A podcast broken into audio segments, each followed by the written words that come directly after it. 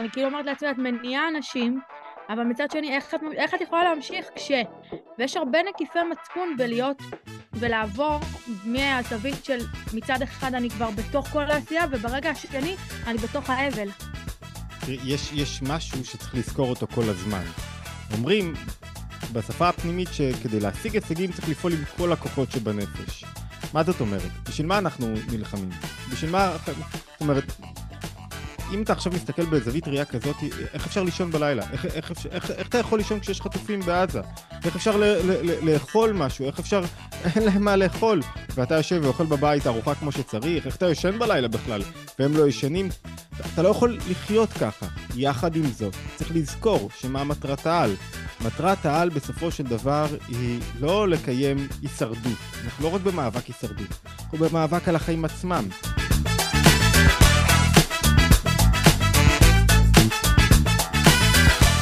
טוב, אז ערב טוב לכולם, איזה כיף לראות פה את כל המצטרפים.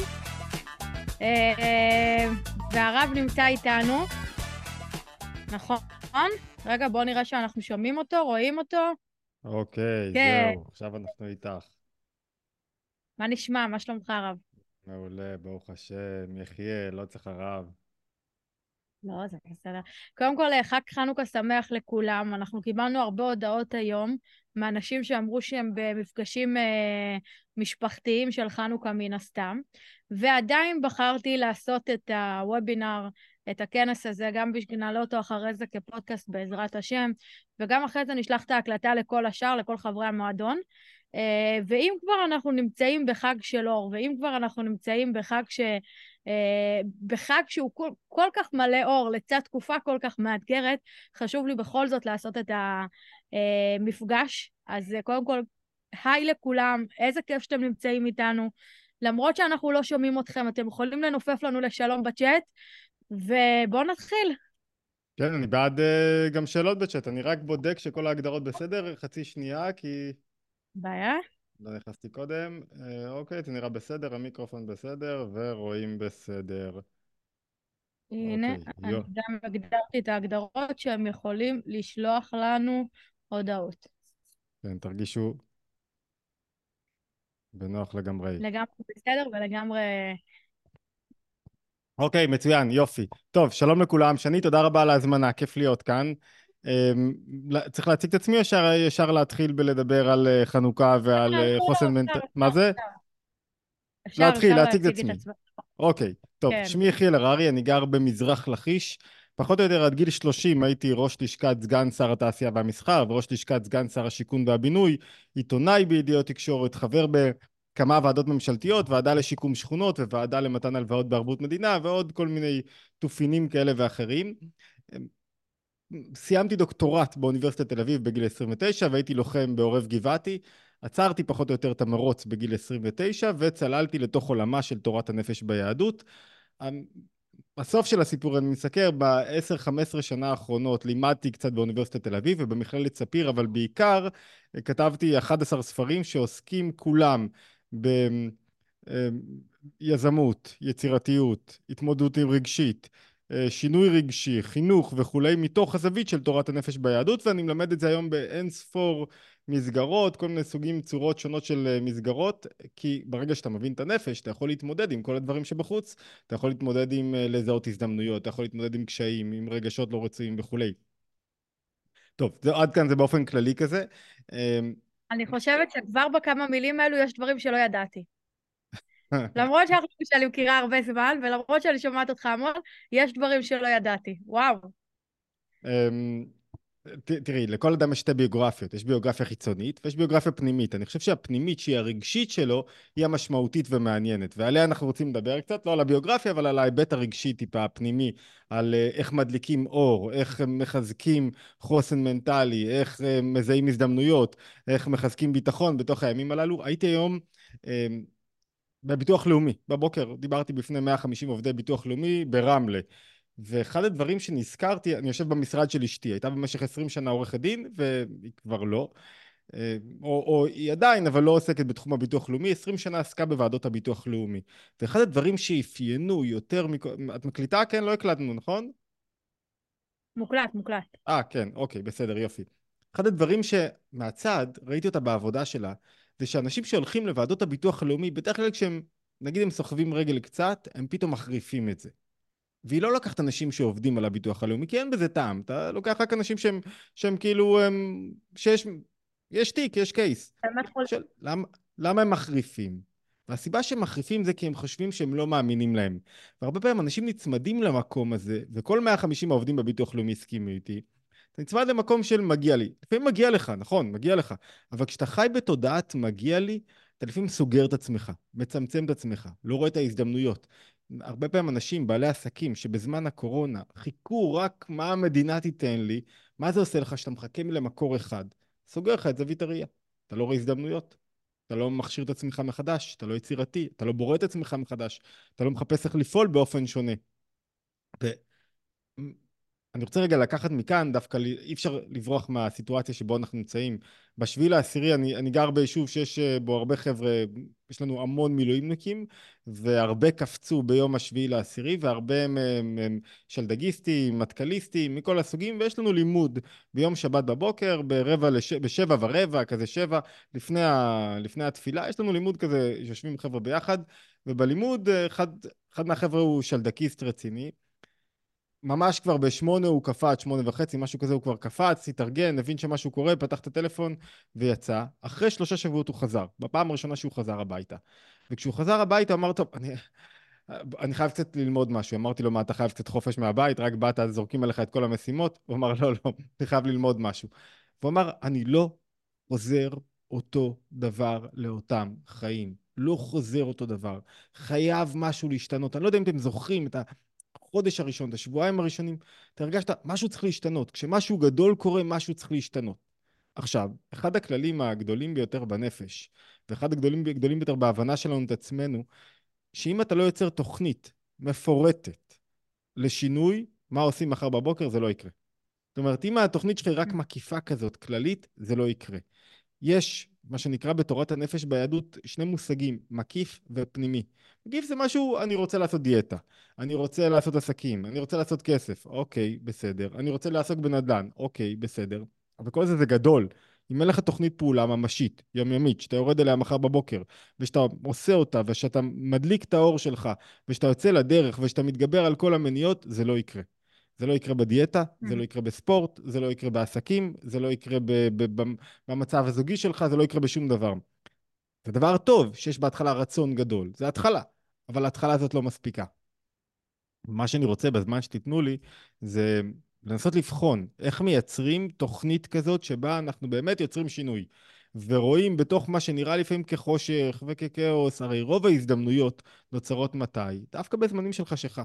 דווקא בזמנים שלא הכל ברור, שהשוק uh, מתנדנד קצת מבחינה עסקית, מבחינה חברתית, מבחינה כלכלית, דווקא כשהדברים לא כל כך בהירים כמו תמיד, אז יש יותר הזדמנויות. ככה קורה תמיד, אחרי כל תקופה, מי שמסתכל בהיסטוריה רואה שכל תקופה פתאום איזה כל איזה 60-70 שנה שזה פריש מיש של הכלכלה, של המשק, בגלל מלחמות, בגלל... כל החיים המודרניים, כל העידן המודרני הוא מאוד חדש. אנחנו פה בישראל 75 שנה, זה לא איזה משהו שהיה לנצח. זאת אומרת שדווקא כשקורים דברים גדולים, או שאתה מסתגר בתוך תודעה של מגיע לי, או שאתה פותח פתאום ורואה את האפשרויות שלך. ולראות אפשרויות, אנחנו לא מדברים רק על עסקים כדי, כעסקים. יש משהו חזק מאוד בעסקים ובכסף, שהוא מניע אותך קדימה, שהוא דוחף את המשק קדימה. הייתה ביקורת, אני זוכר, בתחילת, ה... בשבועיים שלושה הראשונים, בשבוע הראשון אחרי השביעי לעשירי, קשה לי להגיד שבת השחורה, הייתה ביקורת על כל מיני בעלי עסקים שהתחילו, רצו להניע, יש, אה, לקדם את המוצר שלהם, לקדם את העסק שלהם. ומי שביקר הוא מי שכנראה בדרך כלל לא העסיק עובדים. לא, אין לו משכנתה, אין לו הלוואה שהוא לקח, אין לו עכשיו לשלם. שאין לך ואתה מקבל דמי המילואים והכל יותר קל, אז בטח שיותר קל לייצר עכשיו, כאילו להגיד, טוב, אל תדחפו את המשק. אבל יש גם משהו בריא בזה, לא רק מצד האינטרס שלך, משהו מאוד בריא, אתה מניע את הנשק, את המשק. צבא לא יכול להצליח בלי שמניעים את המשק. אז בואו ניכנס רגע, למצוא את הרעיונות של... בדיוק, בדיוק דיברנו על זה השבוע במשרד, שאצלנו ממש שבוע אחרי חזרנו לעבוד. והיום העובדים אומרים, אנחנו לא יודעים מה היינו עושים. אם לא היית אומרת לנו, תקומו ותבואו, אנחנו נרים את עצמנו ונרים את הלקוחות ונרים את מי שצריך. אנחנו לא יודעים איך היינו עוברים את התקופה הזאת אחרת. ו... בדיוק ככה, זה, זה גם הדרך הטובה ביותר להחלים, כמו שאת אומרת, נכון. דרך, את קצת, קצת, קצת, קצת מתנתקת לי, גם הדרך הטובה ביותר להחלים, וגם, mm-hmm. או, או יותר טוב, וגם הדרך הטובה ביותר להניע. יש משהו בכסף שהוא בריא, לא ברדיפת בצע. הוא, הוא מגלם בתוכו, בשפת החסידות, כיסופים. רצון, אה, רצון לעשות, רצון ליצור, רצון להביא את היצירה שלי לעולם, רצון להביא את הערך שלי לעולם. מי שלא מביא את הערך שלו, כנראה לא יהיה לו כסף, כנראה שהוא לא ירוויח. ככל שאתה מביא יותר ערך, והתקופה הזאת צריכה ערך, ו- וזה אבל ש... אבל יש בזה קצת מין, אה, מין קצת אולי נקיפי מצפון. אני רואה את עצמי בימים האלו, שאני באמת, ברוך השם, מלאה בעשייה, וברוך השם עושה כל כך המון. אבל לפעמים אני באה הביתה, ואז רואה את העוד ההוא שנפטר, ועוד חייל שנפטר, ועוד אחד שקורה משהו, ומשפחה שקוברת את ילדיה, ושומעת את ההספד של ההוא, ואני אומרת לעצמי לפעמים, איך את ממשיכה? איך את ממשיכה? ואני כאילו אומרת לעצמי, את מניעה אנשים, אבל מצד שני, איך את, איך את יכולה להמשיך כש... ויש הרבה נקיפי מצפון בלהיות ולעבור מהזווית של מצד אחד אני כבר בתוך כל העשייה, וברגע השני אני בתוך האבל. יש, יש משהו שצריך לזכור אותו כל הזמן. אומרים בשפה הפנימית שכדי להשיג הישגים צריך לפעול עם כל הכוחות שבנפש. מה זאת אומרת? בשביל מה אנחנו נלחמים? בשביל מה... זאת אומרת, אם אתה עכשיו מסתכל בזווית ראייה כזאת, איך אפשר לישון בלילה? איך, איך, איך, איך, איך אתה יכול לישון כשיש חטופים בעזה? איך אפשר ל, ל, ל, לאכול משהו? איך אפשר... אין להם מה לאכול. ואתה יושב ואוכל בבית ארוחה כמו שצריך? איך אתה ישן בלילה בכלל? והם לא ישנים? אתה, אתה לא יכול לחיות ככה. יחד עם זאת, צריך לזכור שמה מטרת העל. מטרת העל בסופו של דבר היא לא לקיים הישרדות. אנחנו לא רק במאבק הישרדות, אנחנו במאבק על החיים עצמם. הרי מה החמאס רצו לקחת לנו? רצו לקחת לנו את התענוג מהחיים. להגיד לך, חיים יהודיים זה לא תענוג, לכן זה היה בשמחת תורה. חיים יהודיים, אתם צריכים לפחד במקום שלכם. המאבק העיקרי הוא לא רק להשמיד את החמאס, אלא גם ללמוד לחיות. וחלק מללמוד לחיות זה ללמוד לעורר חיות. וזה שאני מעורר חיות, ודוחף אנשים, ומחזק אותם, ודוחף לפעילות כלכלית, זה לא אומר שאני לא כואב לי.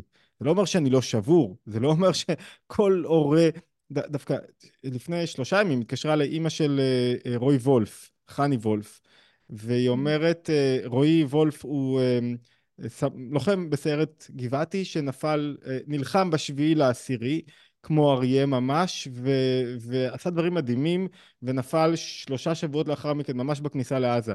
ותחשבו מה זה, אלה אמצעים, ואתה רואה את התמונות שלו, בחור צעיר ויפה, וכאילו ממש חודשיים, חודש וחצי לפני שחרור, כאילו ממש, אתם יודעים, חופשת שחרור לקחו לו אותה. זה... ואימא כל כך חזקה, ממש, היא אמרה, בלי התכנים, לא הייתי שורדת. כאילו, אני לא רוצה שיורידו אותי למטה, אני רוצה שיגידו לי שיש לי מסר להביא לעולם, ש- שהנפילה של הבן שלי לא הייתה לשווא. אם אתה בעצמך לא מצליח להקים את עצמך, אז הנפילה היא בעצם, היא רק מאבק הישרדותי. אנחנו רוצים להקים את עצמנו כדי מה? כדי שיהיה סיבה אמיתית להילחם, סיבה אמיתית לחיות כאן, שתהיה פה חברה טובה יותר, מוצלחת יותר בכל ההיבטים. האחדותי, החברתי, אבל גם הכלכלי. חברה שהיא לא מצליחה כלכלית, כנראה חברה גם שמנוונת מבחינה, מבחינת המורל שלה, מבחינת האמונה שלה בעצמה, מבחינת הערך שהיא מביאה לעולם. זאת אומרת, לראות הזדמנויות ולשמוח זה לא על חשבון כאב, וזה חלק מהניצחון כנגד, ה... כנגד החמאסניקים. טוב, אז בואו, ניכ... אם בא לכם, בואו ניכנס לשמונה, שמונה נרות, שמונה היבטים שיכולים לעזור לנו, אמרנו, לחזק ביטחון, לזהות הזדמנויות ולפרוץ קדימה. אני רוצה להזכיר לכם, ונקשור את זה עם חנוכה. אני רוצה להזכיר לכם מי פתח במרד החשמונאים. מי פתח במרד החשמונאים? אנשים. איך הוא נפתח? בשתי אפיזודות שהתרחשו בו זמנית, שני אירועים. אירוע ראשון, אישה עמדה על uh, חומות ירושלים, לקחה את הבן שלה, בן שמונה ימים, שהיא רק מעלו אותו, ואני מזכיר לכם שאסור היה, אחד מהאיסורים של היוונים זה איסור מילה, זרקה אותו מעל חומות ירושלים וקפצה אחריו, אחרי שבעלה נרצח. רגע לפני שהיא קפצה, היא צעקה, אם אתם לא תצאו להילחם, הרי יהודים יכלו לחיות חיים אם הם לא יוצאים להילחם. היו חיים חיים? אם אתם לא תצאו להילחם ולא תילחמו על, ה, על, ה, על המהות הפנימית שלכם, לא יהיה לכם לא ילדים, ולא בתים, ולא נשים, ולא שום דבר, ולא זהות. ואחד הדברים החזקים, עוד אפיזודה אחרת, זה שיהודית, אשתו של, אה, בתו של כהן הגדול, מה שהיא עשתה זה הזמינה את אחד משר הצבא שכאילו אליה, היה, הייתה איזו גזירה מאוד נוראה, שכל מי שעומדת להינשא, לא בא לי לחזור על זה אפילו, חייבת להיות עם, אה, עם ההגמון, עם אחד מהשרים של היוונים, והזמינה אותו אליה, השקטה אותו ביין ומאכלי חלב, ולכן נוהגים לאכול מאכלי חלב בחנוכה, וערפה לו את הראש. וזה היה סימן, צאו להילחם. ככה התחיל המרד. יש פה תודעה מאוד חזקה. כדי להבין את התודעה הזאת, רגע, אני רוצה להוריד את זה למטה. לפני, בשלושים, השלושים היה של, אה, בשלושים לשביעי לעשירי. הייתי, אה, דיברתי אה, בשלושים של אילי ברעם. אילי ברעם, לא יודע אם אתם יודעים, יש כל כך הרבה סיפורים בתוך האירוע הזה. אילי ברעם הוא האחיין של גיא זוארץ ויעל בר זוהר, והוא בחור מקסים, בן 27-8, שיצא למסיבה בחמש בבוקר, חמש וחצי, והיה איזה קטע. מי שהגיע ראשון למסיבה, יצא ראשון.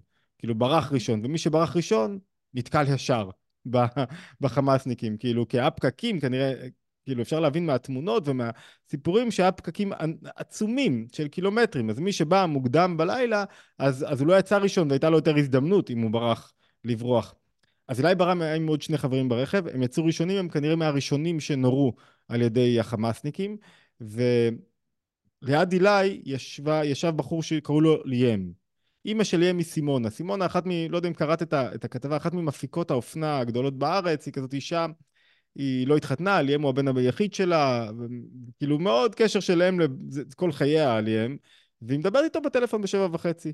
והוא מספר לה על הטילים, הוא מספר לה שהם בורחים, והנה, והם מחויכים באוטו, ושמחים, ו... ויש תמונה שלו, שהוא מדבר איתה, הוא מנתק לה את הטלפון ב-7.30, 7.30 וחצי דקה הוא נורא. זאת אומרת, הוא וליאם, הוא אה, ואילי ועוד מישהו שהיה מאחורה, והם אה, שלושתם, מאחוריהם יש רכב נוסף של חברים שרואה את הירי ומצליח לברוח. והוא ישר מתקשר ב-7.31 לסימונה, וסימונה אומרת, ומספרים לה על הירי. והיא לא מאמינה, ובודקת וכולי וכולי. ואז היא אומרת שהנחמה היחידה שהייתה לה, הנחמה שלה באמת, זה שהבן שלה לא מת קורבן. וואו. מה זאת אומרת הבן שלה לא מת קורבן? אז היא מסבירה, הוא לא מת קורבן, הוא לא היה שקוע עכשיו בתוך, כנראה, מה זה כנראה? אנחנו יודעים שהם עברו כמה שעות מאוד קשות. להתחבא בין גופות, זה דברים שאפילו, ב... אתה לא יכול לחשוב עליהם. כל מיני דברים קשים, פחד. הוא חייך ב-7.30, וזהו. ועם חיוך יצא מהעולם. וזה מאוד ניחם אותה שככה הוא יצא. תנסה להבין רגע מה זו הנחמה הזאת, מה זה, מה זה התודעה הזאת. תזכרו, אנחנו בתודעה הראשונה שצריכים כדי לחזק ביטחון ולזהות הזדמנויות. תנסה להבין מה זו התודעה הזאת. וכדי להבין את זה, אני, אני אקח ל, ל, לסיפור שמאוד חזק אצלי, דוד שלי, שלפני כמה חודשים אה, נפטר מהמחלה, ולפני שנה וחצי זיהו אצלו את המחלה בלבלב, מחלת הסרטן, וכשאמרתי לו, אני רוצה לבקר אותך, הוא אמר לי, אל תבקר אותי. אחרי זה אמרתי לו שוב, אני רוצה לבקר אותך, והוא אמר לי, או טוב, אם אתה בא לבקר אותי, אל תבקר אותי בתודעת, יש שתי תודעות ביהדות, מי שמכיר, אל תבקר אותי בתודעת עוני, בתודעת קורבנות. תבקר אותי בתודעת עושר, בתודעה גאולית זה נקרא. מה זה תודעת עוני? קורבנות. אני מסכן. אוי, למה זה קרה דווקא לי? אני, אכלו לי, שתו לי, אני צריך להיות במקום אחר. איך אני בדיוק פספסתי את ההזדמנות עכשיו? עכשיו, כל אחד שפה, מה זה תודעת קורבנות? יכול לחשוב, רגע, כמה הפסדתי בקורונה, כמה הפסדתי במלחמה, כמה אכלו לי, למה זה קרה דווקא לי? כל אחד יכול לשאול את עצמו. מי שמסתכל על האירועים של השביעי לעשירי, לא יכול למצוא איזו חוקיות מסוימת ש, שעל פי האירועים תחשו. אתה לא יודע איפה היית הולך כדי להינצל. איזה חוק, היית הולך לכאן, אתה לא יכול לדעת. אתה יכול להגיד, אם הייתי רק הולך לשם, זה לא היה קורה לי. זו תודעת קורבן. תודעת קורבן זה, אכלתי אותה. כשמישהו מקבל איזה מחלה, מה התודעה הראשונה שקופצת עליו? אוי, אכלתי אותה. למה זה קרה דווקא לי? והתודעה הראשונה ביהדות, אולי החשובה ביותר, המשמעותית ביותר, כדי לפתוח את העיניים, זה תודעת מה? תודעת לא אכלתי אותה. אני לא קורבן. אני, יש לי פה, מה שקורה לי זה מדויק עבורי. אחד הדברים הכי חזקים שראיתי זה דווקא אמ, דפוס בארי. שבוע, אתם יודעים, בארי זה הקיבוץ שסבל הכי הרבה. שבוע לאחר האסון, הם שולחים מכתב לספקים שלהם, לא יודע אם ראיתם את המכתב הזה, כאילו, הוא רץ ברשתות, מכתב שולחים לספקים שלהם, אמ, איבדנו את כל הבקשות תשלום שלכם, ומי שיכול לשלוח חזרה שוב את בקשת התשלום לספקים שהם חייבים להם כסף, כדי שנעביר לו את הכסף ונשתדל שלא יהיה איחור ולא יהיה עיכוב.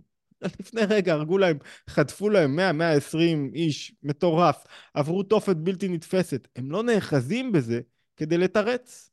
להפך, הניצחון שלהם זה שהם משלמים בזמן. הניצחון שלהם זה שאתה לא שובר את השוק. זה שאתה... הרי הכלכלה בנויה על מה? על סדר, על אמינות. מישהו שאני משלם לו כל הזמן בזמן, ימשיך להעסיק אותי. מישהו שאני לא משלם לו בזמן, כל פעם שיש איזה משהו, ישר בורח. הופ, אני לא רוצה יותר. כשאתה קורבן, ישר אתה מחפש לדחות תשלומים, לברוח מאחריות, לא למה זה קרה דווקא לי, אחד הדברים החזקים. שאתה שומר על סדר, ושאתה אומר זה לא אכלתי אותה. והתודעה הזאת היא שלא קורבן, לעבור מתודעת עוני לתודעת עושר היא כל כך משמעותית. כתבתי עליה ממש אה, שלושה חודשים לפני האירוע הזה, ודווקא עכשיו היא לא פחות חזקה. מה אומר הבן דוד שלי? הבן דוד שלי אומר, אם אני סוגרים מעגל קצת וסוגרים קצוות, אומר, אם אתה, אתה בא אליי, אל תבוא בתודעת אני. מה זה תודעת אני? יואו, איזה מסכן אתה. מה עשו לך? תבוא בתודעת עשיר. מה זה עשיר? בוא נלמד משהו. אם אנשים היו חיים לנצח, ניחא, ואנשים לא חיים לנצח. אנשים יכולים לחיות עד גיל 80-90, והם כל היום עסוקים בעצמם, מדברים רק על עצמם, וזה נורא, ואז הם לא באמת חיים. הם לא באמת רואים הזדמנויות. הם לעולם אין להם ביטחון, כי הם רק עסוקים בעצמם. אז הוא אמר לי, יש לך תוכן? תביא תוכן, בוא נצמח ביחד. מה סימונה אומרת? הבן שלי לא היה קורבן. לא היה בשום רגע, יואו, למה זה קרה דווקא לי. שמח עד הרגע האחרון. זו הנחמה שלה. כשמישהו קורבן, אתה, יואו, מה אני עושה עם זה? והתודעה שלה, אנחנו לא קורבנות בשום דרך או צורה, היא תודעה מאוד חזקה, היא התודעה של חנוכה. היא התודעה של הנר, שאנחנו מוצאים, או, נשים, התחלנו עם איך נפתח המרד, על ידי נשים שאומרות, אנחנו לא רוצים להיות קורבנות. אנחנו לא רוצים לא להחזיק בדברים שלנו, באמונה שלנו, במקום שלנו, אנחנו לא רוצים להיות קורבנות. רוצים להיות עם שמנצח. ועם שהוא קורבן, זה עם שאין לו עתיד. ויקטור פרנקל אומר את זה הכי יפה שאפשר, אני לא יודע אם אתם מכירים, אני מניח שמכירים, ויקטור פרנקל.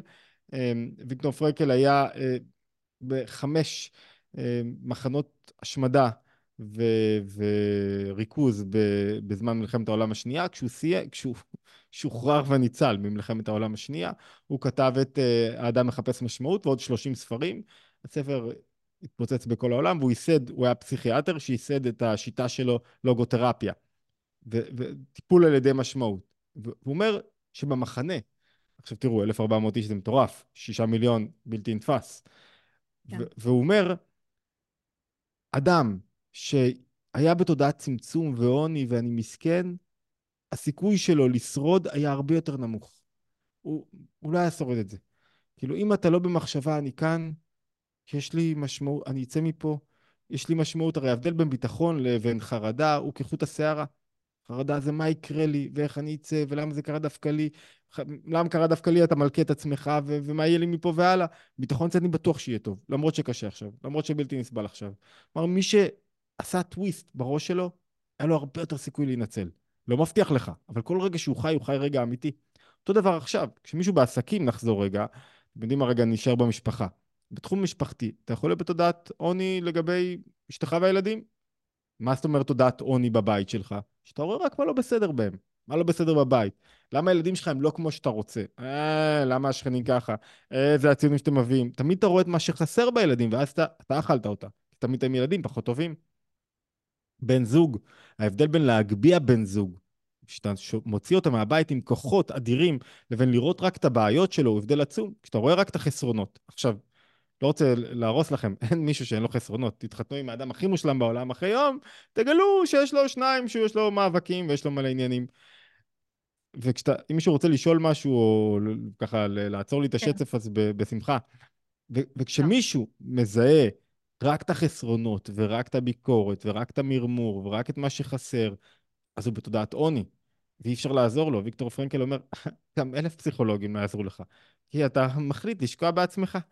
אז תודה ראשונה, נר ראשון שאנחנו מדליקים, והוא התנאי. כל נר כזה זה להאיר את הסביבה. נר יוצר בהירות. חושך זה היעדר בהירות. תקופה של חושך, אתה לא יודע איך לפרוץ. תקופה של אור, אתה רואה לאן הולכים. זה מה שעושה נר. זה מה שעושה אור. אור ראשון שאנחנו מדליקים זה לא קורבנות. זה לעבור מתודעת עוני לתודעת עושר, מתודעת אכלו לי, שתו לי, לתודעת וואו, אני מוצא פה הזדמנויות. אני, דברים יסתדרו פה, משהו. כי הרי מה עושה לך העוני? מסתיר, שקי עיניים, לא רואה. לא רואה מה, מה, מה הולך לי מתחת ל... ל, ל, ל מה קורה לי פה. יש לי לא מעט חברים שהם חולמים לעשות כסף, אה, והם ימשיכו לחלום. מה אמרת?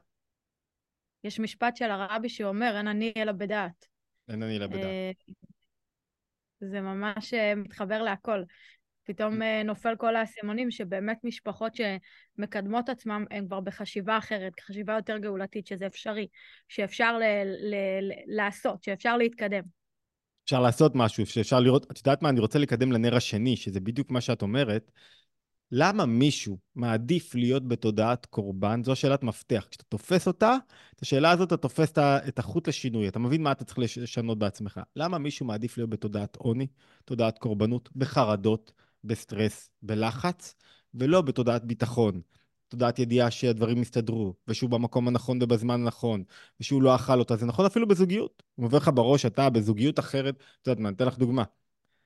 הבן שלי בן 20, עוד מעט אמור להיכנס לקבוצה. 70 אחוז התחתן עם איזה חיה מושקע, כי, כי 70 אחוז חיה מושקע, 30 אחוז דבורה לאה או משהו בסגנון, נחמה דינה. והוא ייפגש פעמיים שלוש, ויגיד, פה זה המקום שלי, ויש לי חבר בן 40, מקסים, חתיך, יפה, זה מרוויח לא רע, לא מתחתן, רוצה להתחתן, למה אתה לא מתחתן? מה הבעיה? מה הבעיה? זו הנר השני שלנו. זוכרים את השאלה הרגע? השאלה שלנו, למה מישהו מעדיף להיות בחרדה, ואתה בוחר להיות בחרדה? כי אתה, אתה בוחר לא לשנות את ה mind שלך, את ה mindset שלך. למה מישהו מעדיף להיות בחרדה ולא בביטחון? הרי יש תועלות בביטחון. חרדה הורגת לך את הבריאות הגופנית, אתה משלם מחיר גופני, אתה, אתה, אתה נחלש, אתה מחלות, מחלות לב, כל הסוגי המחלות. מה, אתה פראייר? אנשים לא פראיירים, אנשים רוצים טוב לעצמם. להם מעדיפים קורבנות, שזה הם במרכז, וכל המחלות השליליות על פני ביטחון. מה, מה, מה הנקודה? מה, מה הבריח התיכון?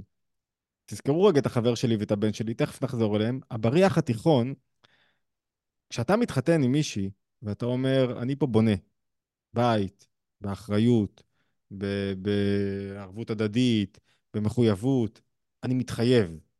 כשאני מתחייב, מה אני עושה? כל שאדם מתחייב זה נקרא אור בכלי. אני סוגר אופציות אחרות. אני רק כאן. ואני רק כאן, אני שם את עצמי רק כאן. ואני משקיע רק כאן. ובשביל להשקיע רק כאן, אני צריך לוותר על כל האופציות. בשביל שהחבר שלי יתחתן, הוא צריך לוותר על כל האופציות שיש לו. בשביל שהבן שלי מתחתן עם חיה מושקה, זה לא יתחתן עם דינה ויפעת וחנה ואיריס וכולי. הוא מתחתן רק איתה. זהו. אח... כדי לעשות את זה, נגיד את זה ככה, כדי להצליח, אמרה, אמרת מקודם שאני, שאין אני אלא בדעת. דעת זה שאני, כן. העיקר בדעת זה שאני מחובר למשהו. כדי להתחבר במשהו, יותר חשוב להחליט על מה אני מוותר, מה אני מקריב, ולא מה אני עושה.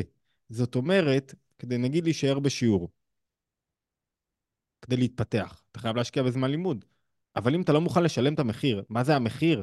המחיר הוא לסגור את הטלפון, יש כל כך הרבה דברים מעניינים, ולהיות רק כאן. אתה בחיים לא תלמד, בחיים לא תצליח להתפתח. השנה לא כתבתי ספר, וזו שנה ראשונה אחרי 11 ספרים שלא כתבתי ספר. למה? כי התלבטתי בין שני ספרים, זה, זה, זה, זה, זה, בסוף לא כתבתי כלום. אתה מתלבט בעסקים, עד שאתה לא מחובר למשהו, לא יצא שום דבר. זאת אומרת, למה האדם לא מוכן לוותר על החרדות שלו, אם אני חוזר רגע לשאלה? כי הוא רוצה להרגיש בעוצמה, אני קיים, סביבי, בואו נדבר עליי, מה יהיה איתי? כשאדם בדיכאון, הרבה פעמים, על מי הוא מדבר? רק על עצמו. הוא לא יכול לראות שום דבר חוץ מעצמו. לא, אפילו את הילדים שלו לא מצליח לראות. את, את אשתו בטח שלא, רק את עצמו, והוא מדבר רק על עצמו. ואתה מנסה להראות לו עוד היבטים בחיים, והוא לא מצליח לצאת מזה. ומה הבעיה הגדולה שהוא לא מצליח לצאת מזה? הבעיה הגדולה היא שהוא עם עצמו, שהוא לא מצליח לראות... איך... אני אנסח את זה יותר טוב. כדי לצאת מזה, הוא חייב לוותר על עצמו. הוא חייב לשלם את המחיר. המחיר זה אני. לא להרגיש את עצמי. הרי מי זה אדם בריא? אדם בריא זה שאומר לעצמו, אני כלום. אני לא עסק בעצמי, אני לא חשוב, חשוב מה שאני אעשה כרגע, מה התפקיד שלי, מה שצריכים ממני כרגע. שהוא לא מרגיש את עצמו, ככל שאתה מרגיש את עצמך יותר, כנראה שאתה יותר במרכז, וכנראה שאתה יותר הולך לקבל מכות. כי אתה יותר סביב עצמי, מה איתי, מה איתי, מה איתי. כן. מה זה? להוציא, זה להוציא את הפוקוס במקום מהעולם אליי, אלא אני אל העולם. בדיוק. מה העולם מה העולם צריך ממני? את יודעת, מה העסק שלי צריך ממני? מה, בעסקים זה מאוד ברור. נכון, חבר'ה שלנו הם בעלי אוריינטציה עסקית. בעסקים זה מאוד ברור. השאלה הראשונה שאתה צריך לשאול זה לא מה אני רוצה לקבל מהלקוחות שלי, מה הלקוחות שלי צריכים ממני. יש לי קבוצת מנויים. אם אני לא שואל את עצמי מה הם רוצים, אני שואל מה אני רוצה מהם. מה זה מה אני רוצה מהם? מי זה מעניין? מה הם רוצים? מה הקושי שלהם? מה הבעיה שלהם? מה האתגר שלהם? היום כל מנטור אה, אה, מתחיל, יגיד לך, תבנה קהילה, תבין את הצרכים שלה, תיתן לה ערך. מה זאת אומרת תיתן לה ערך? תן לה ערך זה מה שהקהילה צריכה. זאת אומרת, זה מה שאנשים צריכים ממך, מה שהעולם צריך ממך. כשאתה עוסק רק בעצמך, מי ישלם לך? למה, למה שמישהו ישלם לך כסף? הרי כסף זה אמצעי חליפין. אנחנו נותנים לאנשים כסף בשביל מה? כדי שייתנו לי ערך, משהו. אני נותן להם מטפל, למה? שייתן לי ערך, לא נותן לי ערך, לא תקבל שקל. זה לא משנה אם זה 50 שקל או 500 שקל. הסכום קובע את מידת הערך. ככל שאתה נותן יותר ערך, תקבל יותר כסף. אם אתה לא נותן ערך, למה שמישהו ישלם לך? אם אתה מרוכז בעצמך, למה אתה חושב שאני אשלם לך? למה אתה חושב שאני אעקוב אחריך בפייסבוק או ביוטיוב? אלא אם כן אני מקבל מזה איזה ערך, אם זה דוגמן דוגמנית, אז הוא כאילו עסוק בעצמו, אבל הערך שאני מקבל זה ה... אני נהנה מיופיו, או מהבידור שלו, או ממשהו כזה, אבל, אבל הערך זה כאילו אני לוקח את הערך שלי ממנו על הדרך, וזה לא ערך אמיתי. זאת אומרת, כל אחד פה שואל את עצמו מה הערך שאני נותן. נר צריך להעיר, צריך להעיר החוצה. וכדי להעיר החוצה הוא צריך לשרוף. וכדי לשרוף צריך להקריב. זאת אומרת, צריך להחליט מה אני מקריב. הנקודה, אמרנו, הנר השני שלנו, זה שמישהו שרוצה להצליח חייב להקריב דבר מה. מה אתה מקריב? מה אתה, על מה אתה מוותר? הנקודה הראשונה אמרנו, אני חייב להיות במקום מסוים שבו אני לא קורבן, ואני לא אכלו לי, שתו לי. שינו לי את הקלפים, אוקיי, אני רואה פה הזדמנויות חדשות. כשאתה קורבן, לא ילך לך, לא תראה כלום. ואם אתה מחכה למדינה, אז תמשיך לחכות הרבה. אתה תקבל, יכול להיות שתקבל, יכול להיות שתקבל הרבה, אבל מה שזה יקרה, זה יגרום לך לקרוס. כי אתה לא תברא את עצמך, לא, לא תיילד דברים חדשים, לא תצמח, לא תוציא מוצרים חדשים, לא תראה הזדמנויות, לא תראה נפילות, לא תראה... וואו, ת, תמשיך לבכות, אני מכיר אנשי עסקים, כל היום בוכים, בוכים, בוכים. הם לא יזוז מהמקום. לא רק אנשי עסקים, אמרנו גם בבית. כשאתה כל הזמן בוכה, אתה לא נהנה מהבית שלך, אתה לא, אתה לא גורם לילד שלך או לבן זוג שלך לצמוח. איזה דבר זה כשאתה מצמיח בן זוג? כשאתה לא רואה את החסרונות שלו, כשאתה נותן לו הזדמנות לטעות, כשאתה... זה בעיה בדרך כלל אצל אנשים יותר מוכשרים. ככל שהם יותר מוכשרים, הם יותר בטוחים שהם יודעים הכל, ולפעמים הם יודעים הכל, אבל הם לא נותנים הזדמנות לאף אחד סביבם לצמוח. ואז הם הורסים את כל מי שסביבם. ואז אם זה בני משפחה, פשוט הורג את אשתו, את הילדים שלו. מאוד אוהב אותם. זה לא סותר את האהבה. אוהב אבל חונק אותם. אוקיי, אז אמרנו נקודה שנייה הייתה על מה אתה, איזה מחיר אתה משלם. וכל אחד שרוצה לצמוח במשהו חייב לשלם מחיר. חייב של... לשאול את עצמו מה המחיר שאני משלם כאן. על מה אני מוותר, אם אתה רוצה להיות בכל מקום, לא תהיה בשום מקום. אתה רוצה לעשות הכל, לא תהיה בשום דבר. על מה אני מוותר כדי להצליח בתחום שלי. הרי בפילוח לקוחות, או קהל יעד, אחד הדברים הכי קשים, אתם בטח מכירים את זה, כולם הקהל יעד שלי, כולם רוצים לקנות ממני. לא, אחי, בוא, בוא תתחיל לצ... לצמצם, הרבה יותר קשה מלהרחיב. כולם. זה, זה, זה השלב הכי קשה בלזהות, לטרגט. אתה רוצה לפרסם משהו בפייסבוק, לטרגט זה הכי קשה. נקודה שלישית, אור, אם אתה לא, יש, אומרים תנו רבנן, נר חנוכה מצווה להניח על פתח הבית מבחוץ. ומה זאת אומרת מבחוץ? ברשות הרבים. רשות הרבים זה מקום שחשוך שם. מה הכוונה? לכל אדם יש שתי תנועות, או משפיע או מקבל. משפיע זה לא משתלט. משפיע זה שאני רוצה להעביר את האור למישהו אחר, להעביר השראה. ואם מישהו לא משפיע, מיד הוא נכנס לתנועה רגשית לא טובה. זאת אומרת, כדי להעיר, אתה חייב להיות בתודעה של אני משפיע בכל מה שאני עושה. תראו, אני אגיד לכם את האמת, זה קשה לדבר מול אה, אנשים בוובינר, אתה לא יודע מי מולך, אתה לא יודע מי נכנס, אתה לא יודע מי הקהל. אם אתה בתודעה של וואו, שופטים אותי, ואיך מסתכלים עליי, ומה רואים אותי, אתה, אתה עסוק במי, אתה כאילו אמור להשפיע במי אתה עסוק, בעצמך. אתה רק חושב על מה שחושבים עליך. אם אתה משפיע, תמיד יש, לא משנה מה. אתה לא תלוי במקבלים. הרי מה זה דיכאון? דיכאון זה שאתה תלוי במי שמקבל ממך. הקשיב לך, לא הקשיב לך, קיבל ממך, לא... הכל סביבך שוב. במקום להשפיע, אתה שוב רוצה לקבל. זאת אומרת, משפיע, באמת תנועה של השפעה, זו תנועה שבה אני שואל את עצמי, מה צריכים ממני? איפה אני יכול להביא פה ערך מוסף? ובשביל להסיר זה, זה היה מטורף. חבר אחד בסיירת מטכ"ל סיפר לי ש... ש... לא היה קצונה או פיקוד ב... ביום המטורף הזה. כל מי ש... הכל היה תלוי בחיילות אישית. אתה יודע להיכנס לזיג נכון, לברוח נכון מהירי, יש לך יותר סיכוי להצליח. אתה לא יודע, אכלת אותה. וזה מטורף לחשוב, למשל, אני חושב על, ה... על, ה... על אה, אלחנן ומנחם קלמנזון. לא יודע אם מכירים את הסיפור הזה, הם אה, שני אחים בעתניאל, לא קשורים לכלום. לא כמו חבר'ה פה סיירת מטכ"ל, לא שלדג, לא, לא הקפיצו אותם, לא שום דבר, הלכו, שאלו מה צריכים ממני. עכשיו, הם חבר'ה דתיים, אתם יודעים, בשביל אדם דתי לצאת תוך השבת, אתה צריך לקלוט שמשהו קורה פה באמת. נסו, עצרו אותם במחסום, אמרו להם, אתם לא יכולים לעבור. אמרו, לא, לא, לא, אנחנו יחידה מיוחדת עוברים, כאילו שיחקו אותה, באו עם מדים של כיתת כוננות שנשארו להם מה... עברו. מה הם עשו? במשך 25 שעות הם הוציאו אנשים מהבתים שלהם בבארי. הם לא היו בצוות הלוחם, הוציאו אנשים אתה רואה אותם, זה לא איזה חבר'ה, זה מחשיפים בני 50 כאלה. זה לא ילדים ש... שעכשיו אה, רצים אה, ו... ולוחמים מעל. בני 50. והוציאו משפחות מהבתים שלהם, העמיסו אותם על, ה... על איזה ג'יפ ממוגן ירי שהם מצאו. הכל היה שם הרי כאוס שלם, והוציאו אותם לכניסה לבארי.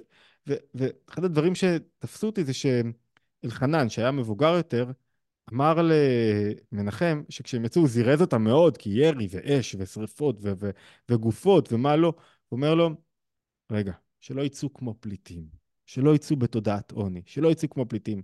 ביום ראשון, בשמונה בבוקר הם כבר היו עייפים כל כך, אחרי לילה שלם של עבודה, אמרו אולי ננוח כמה שעות, ממש היו חייבים לנוח, נכנסו לבית האחרון, איזה מחבל יימח שמו ירד צרור והרג את אלחנן. ו- ו- אבל אתה חושב על התודעה שלהם, אנחנו פה, משפיע, זה לא מי שמחכה שייתנו לו תפקיד, מחכה שיתקשרו אליי ויזמו לי. מה ההבדל בין יזם לבין אדם שמחכה לטלפון? שזה מחכה לטלפון וזה מחפש איפה צריכים אותו, איפה הוא יכול לעשות שינוי, איפה הוא יכול לבוא, להביא ערך, איפה הוא יכול להביא ערך לעולם. וזה כבר עולם אחר לגמרי, שאתה מביא ערך לעולם. ואתה רואה שהחבר'ה האלה שאנחנו מדברים בהם, הקלמנזון, או חבר'ה שקפצו, אתה שואל את עצמך, למה אני לא קפצתי? וואו, אתה רואה שהם... יש לי ערך להביא, אני לא יודע להילחם, אני יכול לעשות משהו. וכל מי שהשיג בריאות נפשית בשבוע, שבועיים, שלושה, עד היום, אחרי, בזמן המלחמה, עד היום, זה מי שלא שאל את עצמו, רגע, מה איתי? אלא שאל, איפה אני יכול להביא פה ערך? לעשות סנדוויצ'ים, סנדוויצ'ים, לתרום, לתרום, כל אחד מה שהוא יכול לעשות, כל אחד בעולם שלו. יש כאלה שהלכו וניגנו עם חיילים, יש כאלה שהלכו ודיברו, יש כאלה שכל אחד במה שהוא יודע לעשות, והוא מביא את הערך שלו לעולם. הבן שלי בעזה, השמין איזה שלוש קילו, הוא אמר, מהמלחמה, מרוב כל ה... בשבועיים של ההמתנה, על שטחי כינוס, מכל הפודטראקים האלה שעברו להם שם, כולם שם הריצו להם שם כל מיני סנדוויצ'ים. אבל מה הנקודה, באמת? הנקודה החזקה היא בראש שלך, אתה צריך לדעת שאתה משפיע. באחת הנחמות, אני מזכיר אתכם, מכניס אתכם רגע לחני וולף. זוכרים חני וולף, אימא של רועי וולף, שנהרג, פתחתי בו, שנהרג אה, ב-31 לעשירי. מה הנחמה כשאתה מאבד מישהו? כל כך הרבה, 101 נדמה לי, מקווה ש, שזהו. 101 אה, חיילים הרוגים.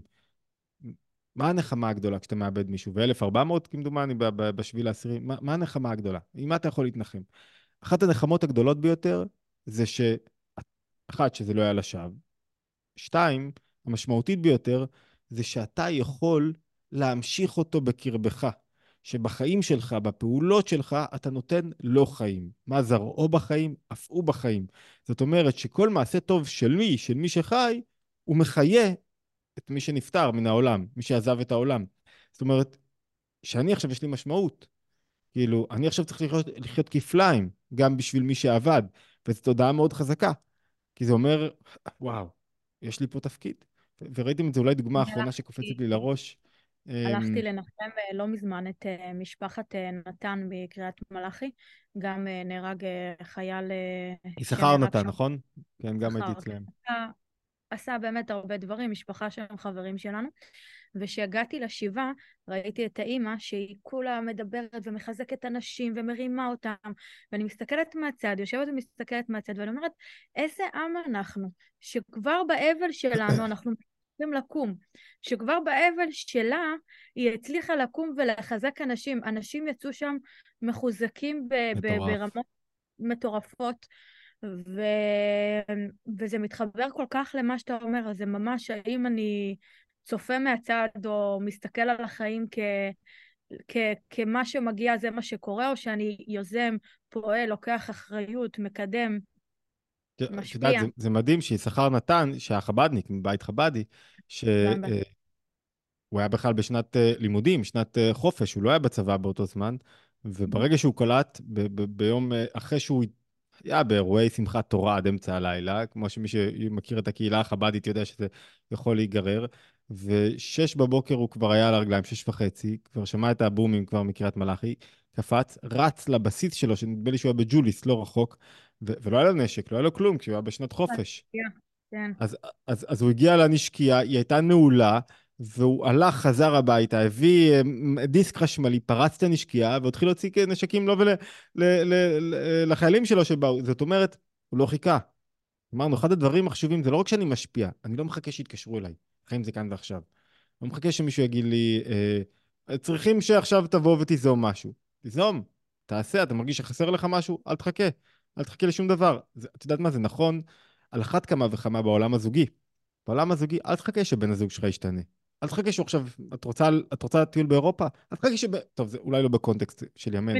אבל, אבל, אבל אתם מבינים את הנקודה, כאילו, אתה רוצה משהו, אל תחכה שבן הזוג שלך יעשה, שיפתיע אותי. תעזוב אותו, תעשה בעצמך.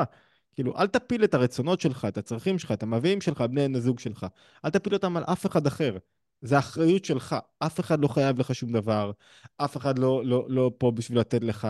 אתה רוצה לקחת את הפיקוד? קח פיקוד. אתה לא רוצה לקחת פיקוד? תישאר מסכן. אוקיי.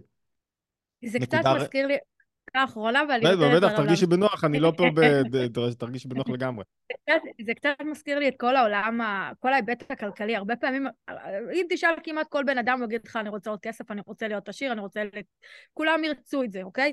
אבל מעטים האנשים שבאמת יעשו עבור זה, או יהיו מוכנים להשתנות, או יהיו מוכנים להיות מנהיגים, או לקחת אחריות, או לנסות ללמוד איך להגיע לזה.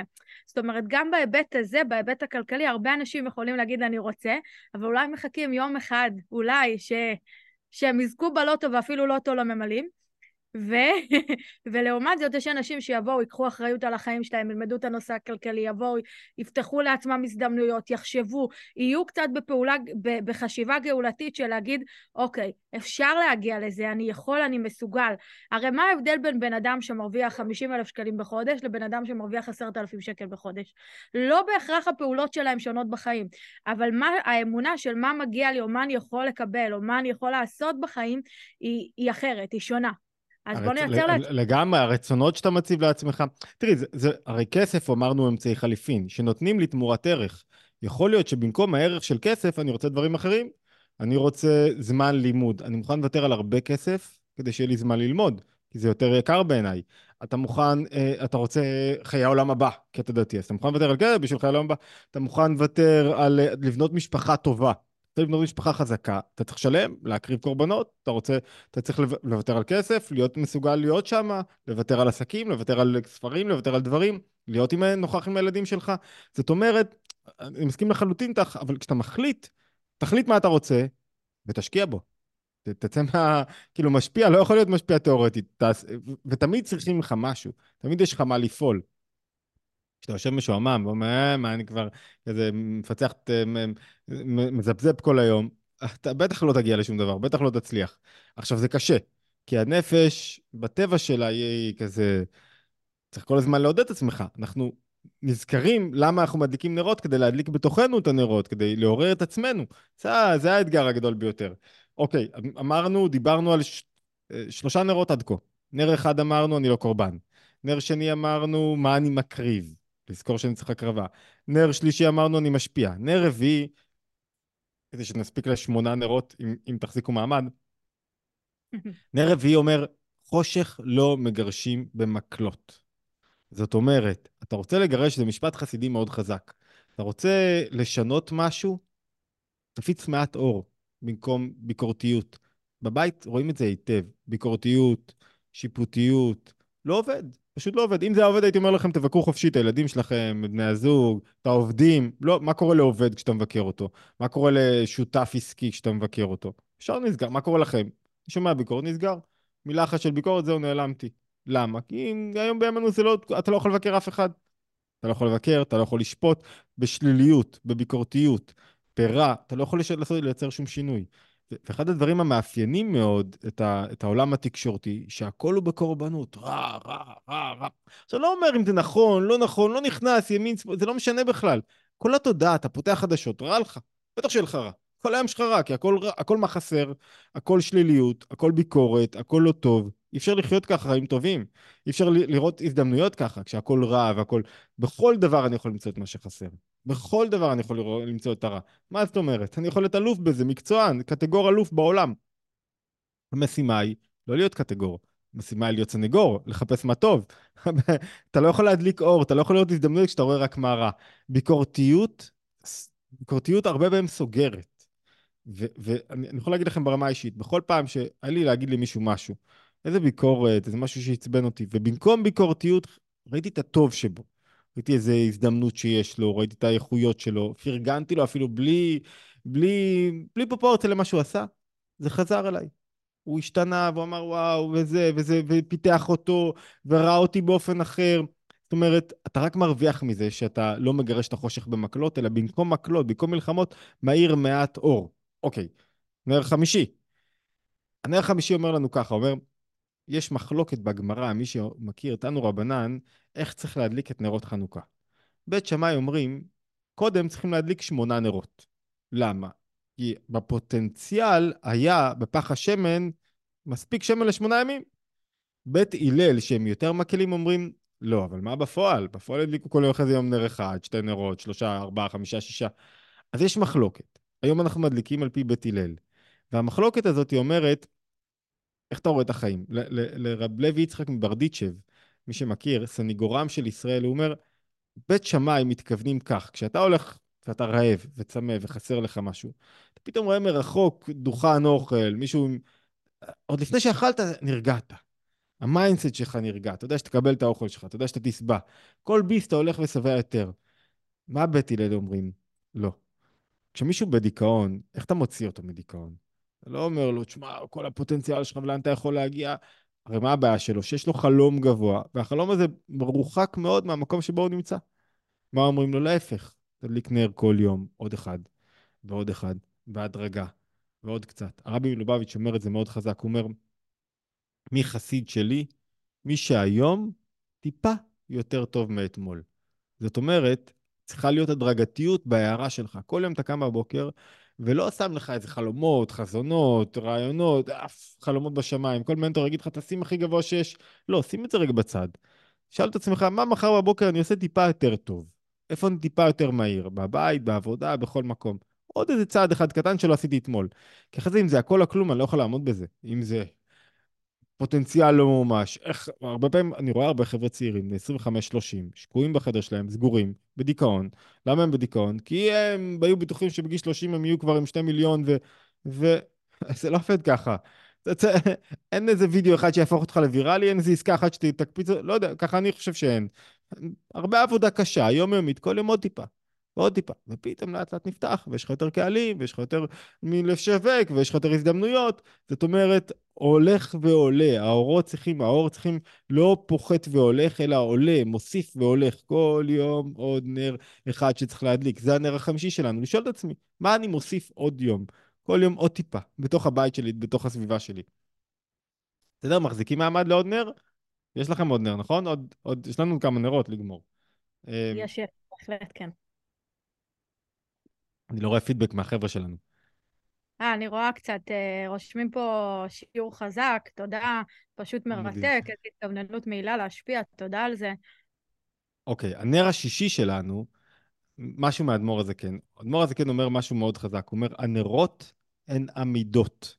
הנרות שהאירו בתוך בית המקדש, הם כמו הנרות בחנוכיה, אלא שפה היו שב, שבעה נרות ופה יש שמונה.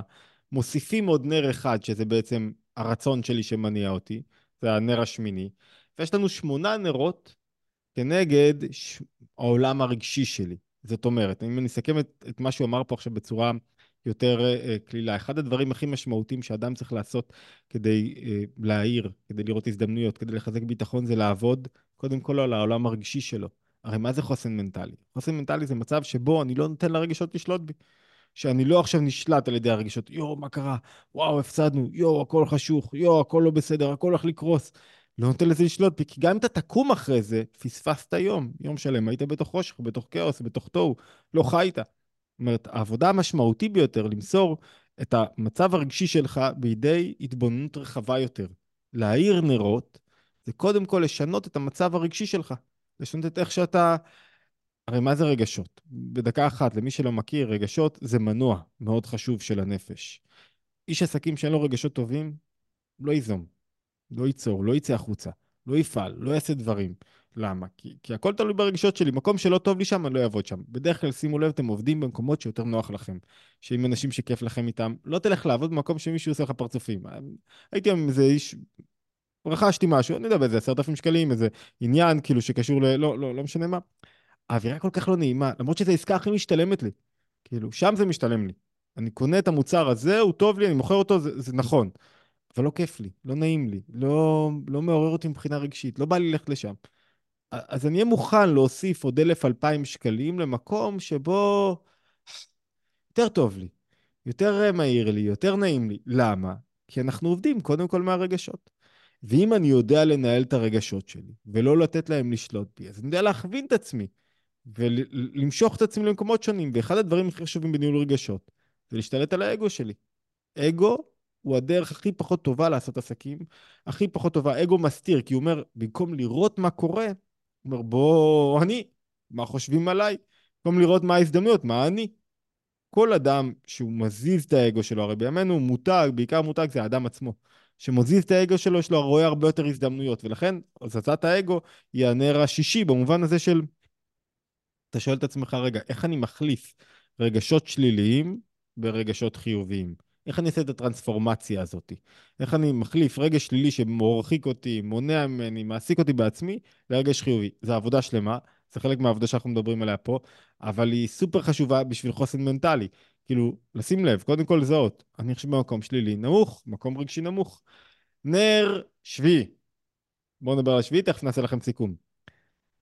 בכל החגים מדליקים, אה, יש מצווה. אתה מקיים אותה, ויש כאלה שמהדרים במצווה. בחג החנוכה כולם מהדרים שבמהדרים. אתם יודעים שבחנוכה מספיק להדליק נר אחד.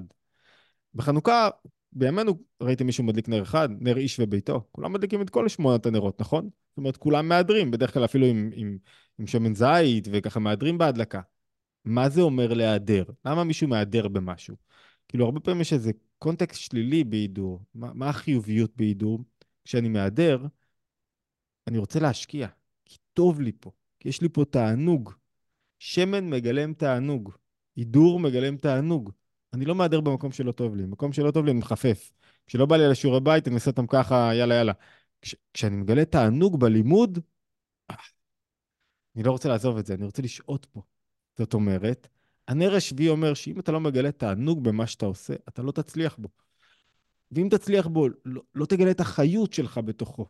תענוג זה שאני רוצה יותר פה. אני רוצה, אני לא רוצה לברוח מהמקום הזה.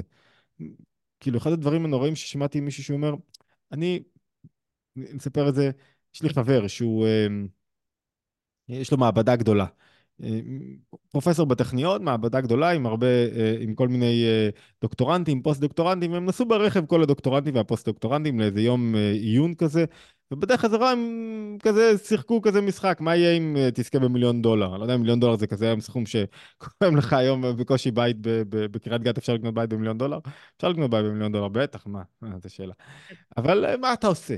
אז אחת, ה, הדוקטורנטיות אמרה, אם אני זוכרה, דבר ראשון שאני עושה זה עוזבת את המעבדה. יום למחרת חיכה לה מכתב פיטורים. כי אם אתה לא עושה את מה שאתה רוצה, כשתקבל מיליון דולר, אז למה יש, מה יש לך להיות שם עכשיו? תחשבו על מורה שחוק. מי לא רוצה למסור את הילדים שלו למורה שחוק? למה מורה שחוק? לא בגלל שנות העבודה, זה לא השנים, זה לא הזמן. אתה יכול לראות מורים שמלמדים 40 שנה והם לא שחוקים. שחיקה היא בגלל שאני חושב רק על עצמי ורק על האינטרסים שלי, ואין לי תענוג במה שאני עושה. אינטרסים זה הדבר שמסתיר הכי הרבה על התענוג בנפש. כשאתה חושב רק אינטרסים, אתה לא, אתה, אתה לא חי. תענוג זה חיות, לחיות את מה שאתה עושה. מה זאת אומרת? עכשיו תשאלו, מה, אין לי אינטרסים? יש אינטרסים, אבל לא בזמן העשייה עצמה. אני אתן לכם דוגמה כדי שהיא תשב ותרד למטה. אימא שלי, למשל, ראיתי אותה מהצד, היא שנים הייתה אה, מעצבת ו- ותופרת וילונות, ותמיד הלקוחות שלה, והייתה אחת היקרות עד היום בשוק, תמיד הלקוחות שלה מאוד אהבו אותה. שאלתי את עצמי, למה כל כך אוהבים אותה? מה כל כך אוהבים אותה? כאילו, ממש, אתה רואה את החיבה, ומתנות, ו- וחיוכים, ושמחה. הייתה באה אליה לקוח, היא לא הייתה מחפשת לדחוף מה שיש לה, באמת הייתה רואה אותה. אני שלך לגמרי. מה שאת רוצה עולה כסף, ויש לזה מחיר. המחיר זה עוד דבר, אבל עכשיו אני כל כולי שלך.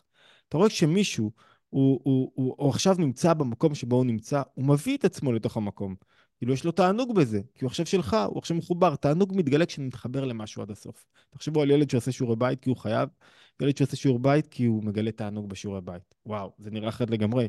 תחשבו עליכם, הרי בזוגיות, יש לי שתי דרכים לקיים זוגיות. דרך אחת, זה שיש לי תענוג בזוגיות שלי, ודרך אחרת, הכל מלחמות, הכל לשרוד. כשיש תענוג, תמיד יש למה להרים את הזוגיות. ונר אחרון שלנו, מה נזכור מהשביעי לעשירי? מה נזכור מהמלחמה הזאת? חכמים שואלים, 400-500 שנה אחרי אה, חנוכה, שואלים, מהי חנוכה בגמרא במסכת שבת? עכשיו נזכרתם לשאול מהי חנוכה, כמה מאות שנים אחרי? מה השאלה הזאת? והם עונים, מהי חנוכה? פח של שמן. ומה היה קורה אם לא היו מוצאים פח השמן? מה, הרי מה הייתה חנוכה באמת? שניצחו את הקרבות, שניצלו, ש, שדחו את היוונים. אז מה, הפח של שמן? מה הפח של שמן מבטא? משהו מאוד עצמי, פנימי. מה נזכור בעוד מאה שנה? כואב להגיד, אבל לא נזכור נרצחים בעוד מאה שנה. האמת נשכח מהלב אחרי מאה שנה. נורא להגיד את זה היום, אבל, אבל אתה לא זוכר אנשים לפני מאה שנה עבר הזמן, מה תזכור? שהתגלה פה נקודת מסירות נפש. שאנשים קפצו, שגילינו את האחדות שלנו, שגילינו עוצמה אדירה שלנו כעם, כחברה. והנקודה הזאת, המאוד עוצמתית שהיא מתגלה, היא מאירה בתוכנו. והנקודה הזאת היא מסירות נפש שכשהיא מתגלה, זאת אומרת שגם עסקים אנחנו צריכים לנהל אחרת. ויחסים חברתיים, ולפרגן. וכשאתה מפרגן, זה לא, ש... זה לא משחק קול בקול, להפך, שיתופי פעולה מצמיחים. חברה שיודעת לייצר שיתופי פעולה טובים היא חברה שתמיד תצליח יותר, תמיד תתפתח יותר, מאשר חברה שתמיד דורכת על מישהו אחר. זה, זה מיתוס של דריכה על מישהו אחר תצליח יותר. להפך, תראו זמרים, דוגמה טובה. ישי ריבו מפרגן לחנן בן ארי, שניהם יצליחו יותר, הופעה שתרצה לבוא אליה. שהם תמיד אחד רב עם השני ולא מוכן לארח אף אחד, הופעה פחות טובה.